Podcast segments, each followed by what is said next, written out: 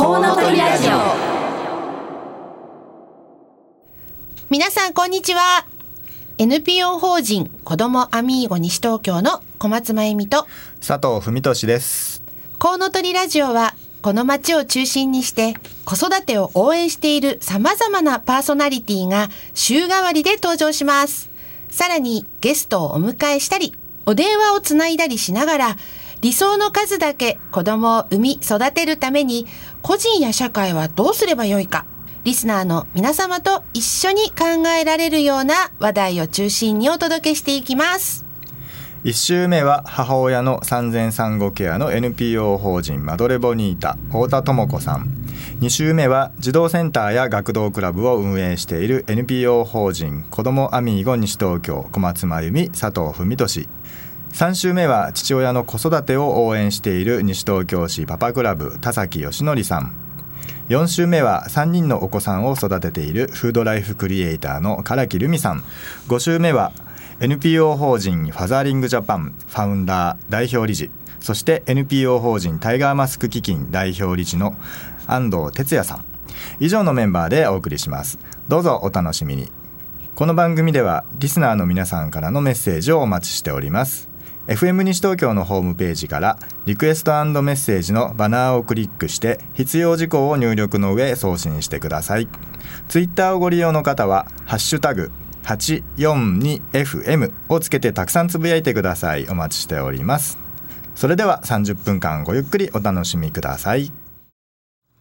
この番組は理想の数だけ子供を産み育てられる社会の実現を目指して活動を行っているワンモアベイビー応援団の提供でお送りいたします。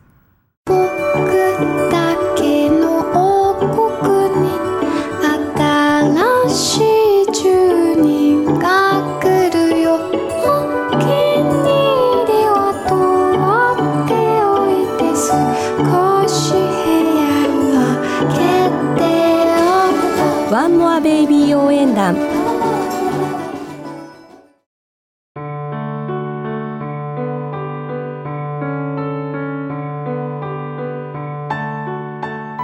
from こうのとりインフォメーションコーナー。このコーナーでは NPO 法人子どもアミーゴ西東京からの子育てに関する最新情報やぜひ知っておいてほしい情報をお届けします。はい。さあ小松さん秋ですね。そうね。もうめっきり秋らしくなってきましたが、秋といえば？秋といえば運動会。おー食欲の秋スポーツの秋運動会。そうですね、うんなんか運動会絡みでうん。小松さん。思い出話？えそうですね。語っちゃうよ？私ね？あるあるあるあるあある。よくぞ聞いてくれました。今から10年くらい前かなうちの娘が小学校1年生でねあの初めて私うち一人娘だからさ初めて運動会に行ったわけさ。はいはい。そしたらその小学校1年生のうちの娘たちが、うん。あの紅白に分かれて玉入れししてたの。はい。やりますね。なんかちっちゃい子たちがさ、よちよちよちよち入ってきて運動会で玉入れやってるのを「いやー頑張れ頑張れ赤組頑張れ白組頑張れ」って見てたらいきなりねパタッとあのその玉入れのミュージックが変わって、うん。そこでねなんかねチェチェコリとかチェッコリとか言ってお尻をねプンプンプンってね振ってる可愛い姿を見てなんか涙が出るんだよね。であのあのシーンは思い出すんだけどあの歌は何じゃろうと思ってて不思議な歌だなと思ってさっき話してたんだよね。そうですね。で結局あの歌は何だったんだっけ？あれはですね、なんか 10, 10年近くぐらい前にあのコマーシャルで使われてましたよね、お茶のコマーシャルで使われててチェチェコリそうそうチそうそう。ェコリサとかっていう。そうそうそう。そうなんだ。それで調べてみると,、うん。えー、とアフリカ。はい？はい。アフリカのガーナという国の民謡だそうで。へえもともと多分向こうの言葉なんでしょうけど、うん。チェチェクレっていうのがもともとチェチェクレ。うん。それがなんかこうチェチェクレチェチェクレチェチェコリみたいな。そうそうそう。へえでもう昔からある子供の遊び歌で、うん。歌詞そのものには意味はない。うーん。だそうです。うーん。チェチェコリチェコリサそうあのリサリサマンガンサンサマンガンコンマンチェチェと歌っているそうですでもねすごい可愛い曲に乗せてねちっちゃな1年生の男の子と女の子がねお尻をプリップリってこう振ってるね。あの運動会のあのシーンがとっても忘れられずに。でも今もう高校2年生なんだけどね。でも未だにやってますよね。あのそうだよね。いろんな小学校で必ず1年生2年生1年生かな。1年生の最初の踊り、可愛いんだよね、はいね。ほら1年生ってさあのー体育着ってまだ買ったばっかりでうんちょっとほら自分たち母親父親だけどそれぞれ子供が大きくなるからって言って大きめな体操着を買うじゃない学校の。うんだからちょっとブカブカした体操着を着たちっちゃな男の子と女の子がだからお尻のところがショートパンツがまた大きくってはい。ちっちゃな短い足が出てるじゃない。あれをお尻をプリプリってこう振るのがねもうすごい衝撃的でね。あ運動会の話ってなるとこの話を思い出すんだよね。ね。もうかれこれ10年前だな。そんなのがね。はい。なんか今遠い目をしてましたけど。だって秋だなと思うとさあほらなんかこう物思いにふける秋っていうのもあるじゃない？はいはいはい、うん、でもなんか10年も経ったんだなって思いながらそういえばですね、はい。10年前はまあ小学校1年生に上がった娘なんですけど、その前は私ねあの海外ネパールにいたのね、はいはい。でネパールでの生活の中では地域で私たち、はい。外国人の親子だったので、うん地域で私はピューってネパールで生活をしてて、えー、と何？英語もわからないしネパール語もわからないような親子が、だけどネパール人の温かい気持ちで地域のみんなが私たちのことをねこうウェルカムしてくれて、なんかわかんないことあったら何でも私に聞きなさいよって多分言ってくれてんだろう、うん。身振り手振りみたいな、うん。うん。そんな中で地域で支えてもらった記憶があったのね。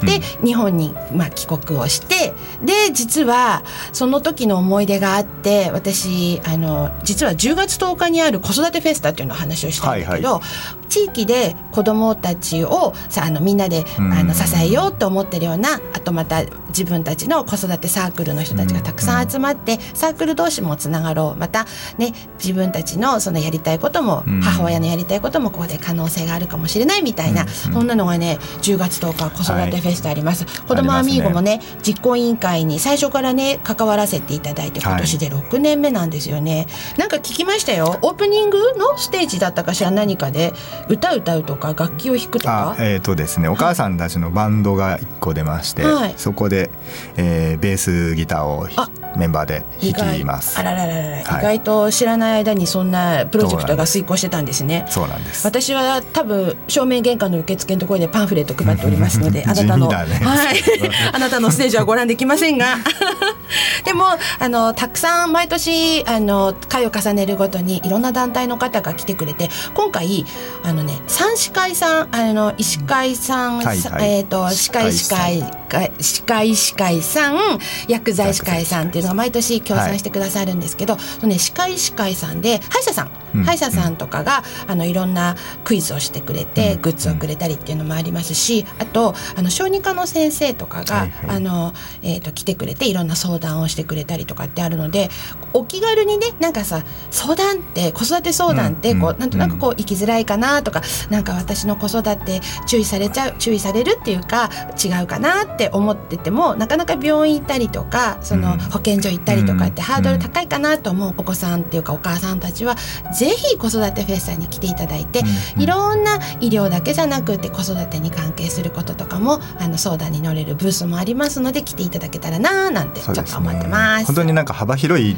ねそうなんです。分野から来られますね。助産師さんも、ね、女性さんもいらっしゃるし、あとね去年からなんですけど近所の、えー、とおじさまたちがお子様相手に囲碁を教えてくれるっていうサークルの方も出てきてて本当年齢層も幅も広くなって毎年毎年すごいたくさんの来場者が来てくれて嬉しいのでぜひ子どもアミーゴを応援して6年目になりますので、はい。10月10日子育てフェスタに来ていただけたらななんてちょっと思っています。はい。そんなイベント10月10日ですがもうあと一つくらいイベントとかなんかないんでしたっけ？そうですね、あのー子育てフェスタをやるひばりが丘の児童センターはですね、10月といえば、えーハロウィンがあります。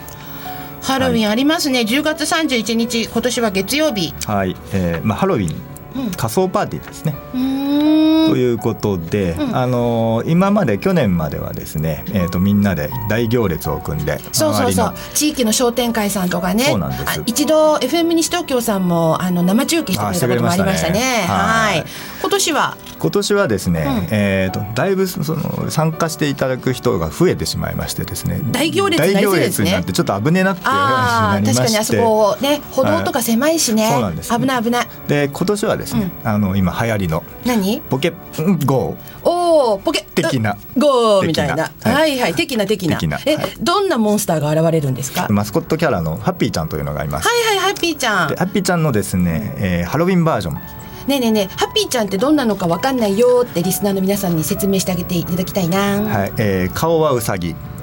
なぬ？あれウサギだったんだ。かな？おや？鳥です。どっちやね鳥です。んで体は、体は翼があってですね。あやっぱ鳥やん。うん、鳥多分あのあひばり、ね、ラークのひばり。はいこれこれのキャラだと思います。あ了解しました、えレアものとかいらっしゃるわけ？そうなんです。あのこのためだけに、ん。えーできました。期間限定。はい。あのハロウィンハッピーちゃんが、はい。多分いろんなお店にいるのでそれをと探しに行こうじゃないか。えすいませんスマホのアプリは必要ですか？いえ全然必要ありません。よかったアナログで、えどんな風に参加ができるのかな？はいえっ、とね申し込みは特に必要ありません。お！ただ一つだけ。何？当日仮装をしてきてください。出た出た出た出た。仕方ないな。じゃあ私はレオタードではい編みタイツかな、はい。それはね非常に、あの迷惑にかからないね。あかしこまりました。迷惑かからないようなえこう配慮わかりました。じゃあちょっと地味なグレー系でいこうかな。そういう問題じゃないね。で、えー、と二おじさん参加する場合には必ず保護者の方の同伴をお願いしています。はーい。よろしくお願いいたします。それは当日申し込みで大丈はい夫なの、当日申し込みで大丈夫です。へー。えーハッピーちゃんを見つけに GO ってやつですね、はい。ハッピーちゃん GO ですね。それが10月31日月曜日、はい。えー。何かそれってこうハッピーちゃん集めたら何なんか多分何かもらえます。なんだろうな、まああのーハロウィンなんでね。うんかぼちゃの煮付けとか。トリックトリートですから。あそうでしたね、そうでしたね。でもそうやって毎年毎年ねひばりの地域で商店会さんとかはい。いろんな団体さんにご協力いただけて本当にありがたいですよね。本当にありがたいですね。やっぱりね私さっきもちらっとネパールの話したんだけど、地域で子供の顔を覚えてくれてる大人がねいてくれるのってやっぱり親としても安心だよね、うん。自分働いててさ昼間家の周りにいられないけど子供だけで動いてても「あなんとかちゃんこの間どこどこいたよ」とか「うん。公園で遊んでたね」とかそういうのをちょっと外から聞くだけでも嬉しいなと思うのでね。こういうね行事を通して地域の人たちにここに来てる子どもたちが西東京市にいる子どもたちが顔を覚えてもらえるっていうのはなんか私は安心な街づくりだななんて思って、ね。はい綺麗にまとめてみました。はい、で ちなみに先ほど時間を言うのを忘れたんですおいおい失礼いがたしました。えーハッピーちゃん号は午後3時30分からはい。スタート、え終わりは？4時30分。1時間ほどですね。おーじゃあそんなに乳幼児さんでも大変な距離じゃないってことですね。近くで。じゃあハッピーちゃんを探しに GO ということで10月31日はい、皆さん集まってください。はい、お待ちしてます。はーい。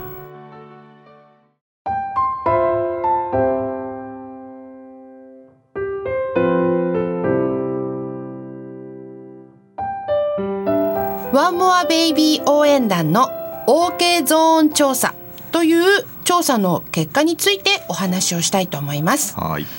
今回 OK ゾーンの調査で、子供連れでうん。パパママが飲酒をするのは何歳から？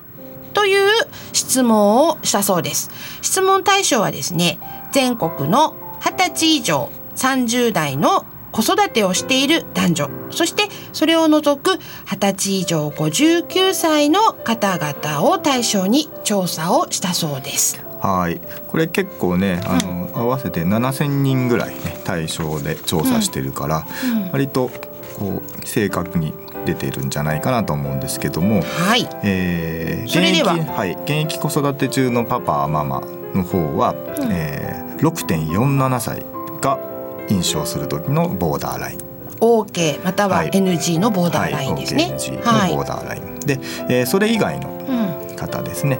は8.39歳、まあ、8.4歳ですね。うん。8.4歳であるということが分かりました、うん。まあ、現役子育てのパパママたちの方が約2歳弱ぐらい。そうですね。ボーダーラインが低いうん、ですね。6.47歳っていうと小学校前後って感じですね。ね。上がる。入学前後だよね、まあ、さっきもちらっと言ったんですけど私小学校上がるまでのギリギリの間、はい。ネパールで娘と、こまあ、子育てをしてたんですけど、うんあの娘とっていうか家族でね。でやっぱりネパールってエベレストがあるので、うん。いろんな国から登山家もだしあと発展途上国なのでいろんな国から支援が入ってて、うん。いろんな国の人がいるのね。はい。なのでやっぱりレストランなんか行くといろんな国の人といるんだけど、私も娘連れてったけど、うん。いろんな各国の国の人たちも小学校前後かな？上がの子たちちっちゃい子もいたしまた大きい子もいたし、そのレストランでの過ごすルールみたいな暗黙の了解じゃないけど、マナーみたいなのはうるさかったかな。はいレストランの中を走っちゃいけないだとか、うん大きな声を上げちゃいけないとかっていうのはあったけど結構ねちっちゃい子いたかなっていうイメージ。なるほどね、うん、で日本で子育てをしていた佐藤さんはどうですか？そうですね。やっぱりあのお店の種類にもよよってもね違うと思うんですよね。すごくそのなんか高級フランスレストランみたいな、やっぱりあの大人だけを対象にしたお店もあると思うんですけども、あの近所なんかですとうん。普通の居酒屋さんなんかで、うん。あのご家族で来てくださいっていうような、居酒屋も、はい。うん、すごいたくさん増えたなっていう気がします。あの行ったことあるのは、ん。えー、と個室があって、まあ、ちょっと大きめの個室があって、うん。一角にあの積み木とかね、うん。やらソフト積み木とか子供が遊べるスペースがある個室、はい作って出る個室みたいな。え佐藤さんが子育てしている時代から？ありましたね。だいぶでも後半からあの増えたなっていう印象が、一般化された感じなのかうんね。最近ね私家でまあテレビを見ていた情報なんだけど、あのカラオケルームはいはい。の昼間の時間帯に、うあの子連れママ対象のうん。ママカラっていう名前だったような気がするんだけど、その2時間くらいのパックでもうあのお座敷みたいにフラットなお部屋になってて、靴を脱いで上がって、うん。そこに子連れでママさんたちが何組か来て、うん。で2時間くらいそれこそ子供の歌歌ったり自分の好きな歌ったりしながら2時間パックで帰っていくっていうのをねテレビで見てて、うん。あ多分ねそのまあ企業努力なんだと思うんだけど、うん。まあそこではねあの普通カラオケ行って。まあ、お酒飲む人は飲むだろうし、うん。あとおあのそのママさんたちにインタビューしてたらやっぱり子供がね泣いちゃったりとか、大きな声でわーわーってなった時にやっぱり防音がちゃんとされてるので、うん。近所近所っていうか隣の席とかに迷惑かけないかなっていうのがよくってこの昼からに来てるんですっていうふうに。いいね。うん。あそういうなんかやっぱり気分転換にママたちもなる場所っていうのはあっていいのかななんて思いました。うん。お酒お酒飲んでるところに子供がいるっていうのが、そのさっきのね年齢にこう幅があったじゃない、はいそのボーダーのラインはだいたい2歳くらい。だからそこら辺はねあの自分たちい実際に子供を持ってみるとまた感覚が変わってくるのかなっていうのがこの、ね、年の差なのかななんて見てて思ったんですけどね。やっぱりほら子供って飽きちゃうじゃない、一緒にお酒でお大人はお酒飲んでて、まあ、気持ちよくなってても、ね。子供は子供でね、うん。一緒に遊んでると飽きちゃうからさっき佐藤さん言ってたみたいにお部屋に子供が遊べるスペースっていうのを作ってたりっていうのはなんかちょっといい企業努力かななんて思ってたんだけどね。そうですね、そういうのって増えてるんだね最近きっとね。増えてますね、うん。あのいろんなお店に行っても割と小学生の子とかそれよりちっちゃい子、うん。いますよね。いますよね。いますよね。だから多分やっぱりママたちもね時々外に出てとか、パパもねそうです時々外に出てとかね、うん。あのほらファミレスとかでもさ、はいはい。今普通にねビールとかがあって、であのお酒飲む機会ってあるじゃない？そ,、それご飯食べながらって意味だけどね、うん。そのそういう時ってファミレスって子供連れもねたくさんいるし、うん。子供メニューもあるじゃない？今増えましたよね。そういえばさ佐藤さんさ、いはい。さっきちらっとなんかお寿司屋さんにお父さんに連れてったもらったとか。あそうそうそう。割とあの地区は姉が2人いて、うん。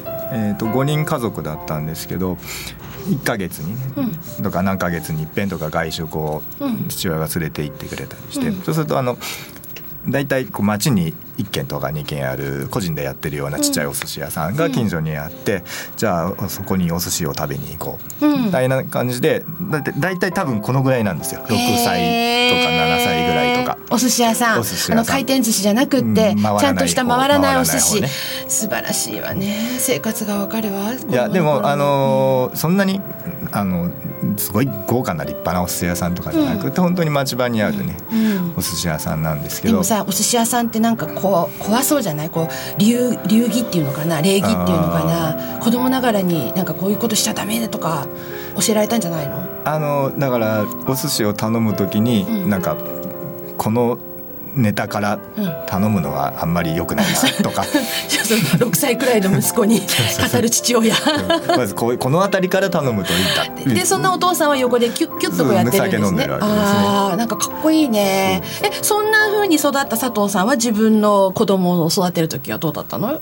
あの居酒屋はよく行きましたね。あでその居酒屋のメニューもさっきね小松さん言ってたみたいに、あのファミリー向けのうん。ご飯物も増えてた時代だったんで、うん。うんご飯食べ行きつつ親はつまみでお酒を飲みつつっていうのでかなり利用してましたね。うーん。そっか。やっぱり昔父親に育てられたその姿を自分の子供にもみたいな。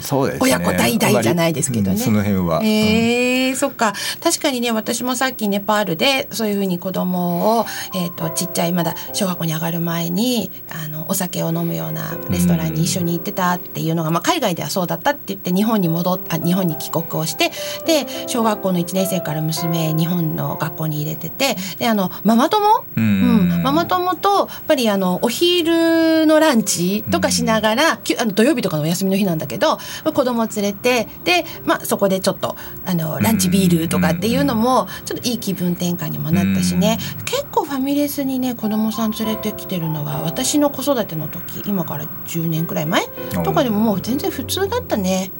そのお寿司屋さんに食べに行って、うん。でもうちょっと、ね、父父は割とお酒が好きだったので、うんうん。飲みたいななんていう時は、うん。その家に帰る途中で、うん。あのこういわゆるいわゆるスナックみたいのがあるわけですね。はい。でスナックに、まあ、姉2人母は女性陣で、まあ、たまに姉も一緒に行ったりもしてたんですけど なんと。父親と娘息子でスナックに行くみたいなのもありました、ね。なんか健全ですね。ファミリースナックって感じですね。そうそうそうそうファミリースナック、えー、それはなんと幼少の頃のこかすかの思い出って感じ？うん覚えてますね。えー、すごいな。ってことはあなたはスナックデビューは6歳？7歳とかそのぐらいじゃないですかね。さすが最初に入ったの。は素晴らしい。それはそれは私にはない経験でございます。私もな回転寿司以外の寿司屋に入ったのだって二十歳過ぎてからだもんな、すごいね。素敵な幼少時代だったのね。その頃ってあんまり回転寿司そのものがなかった時代ですよ、はいはい。なかったですね、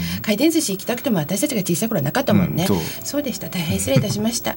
ということでここまではワンモアベイビー応援団が実施した OK ゾーン調査から子供連れでパパママが飲酒をするのは何歳からという調査結果をご紹介しました。うん、なんか飲みたくなってきましたね。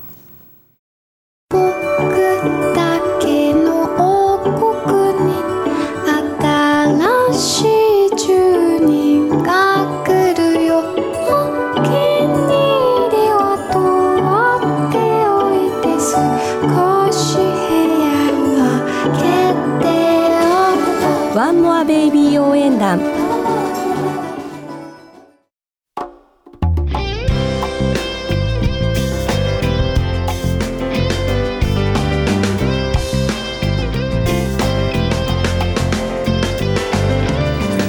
はい、えー、ではここで一つイベントのご紹介をさせていただきます。はい。はい、えー、11月6日午前11時から。はい場所は田無小学校です、えー学童子ども祭りという、えーイベントが行われます、えー、とこれはですね、あのはい西東京市内にまあ30以上学童クラブがあるんですけれども、はい。えー学童クラブの父母会さん、えーほぼ全部の父母会さんが、えー出店をしてくれますので、えー多分30前後お店がダーッと並んでます。どんなお店があるんですか？えーとですね我々子供アミーゴはですね子どアミーゴ焼きという、はい。あのちっちゃいねお好み焼きのようはない。ものがあったり、えーフランクフルトのお店があったり、えーゲーム遊びのね、えーお店があったり、はい。えーいろんな種類のお店が、えー出てきます。毎年ね1500人ぐらいえそんなに来場者あるんですか、はい集まるので子供たちもとても楽しみにしてくれてます。ぜひ皆さんお集まりください、なんか毎年あの消防署の人も来てて。あそうなんですそうなんです、えー、と西東京消防署全面協力です。へえ、はいえー例えば例えばですねこれあの抽選に当たればなんですけど、はい。えー煙体験とかあと寄進車ですね、はい。じえー。地震体験。あそれいらっしゃるんだ、はいあとはあのこれも当たれば、えーはしご車乗れます。今年何がね来てくれるのかはこれから決まるんですけども、はい、あとね消火訓練ですね。あの、はい、消火器を使ってはい。的当てゲームなんていうのもありますので、とても楽しいと思います。へええっ、と11月6日日曜日。はい、日曜日、午前11時から田無小学校、はい、学童子ども祭りぜひ皆さんお越しください。さてそろそろお別れの時間となりました。本日の放送はいかがでしたでしょうか？ご感想やご意見などリスナーの皆さんからのメッセージをお待ちしております。FM 西東京のホームページからリクエストメッセージのバナーをクリックして必要事項を入力の上送信してください。また放送後には番組の音声をポッドキャストで配信します。番組の Facebook ページもありますのでぜひいいねしてご覧ください。詳しくは FM 西東京で検索してみてください。それではお聞きいただきありがとうございました。次回10月15日は父親の子育てを応援している西東京市パパクラブ田崎義則さんのご担当です。来週もどうぞお楽しみに。ここまでのお相手は私 NPO 法人子どもアミーゴ西東京の小松真由美と佐藤文俊でした、hey, この番組は理想の数だけ子どもを産み育てられる社会の実現を目指して活動を行っているワンモアベイビー応援団の提供でお送りいたしました。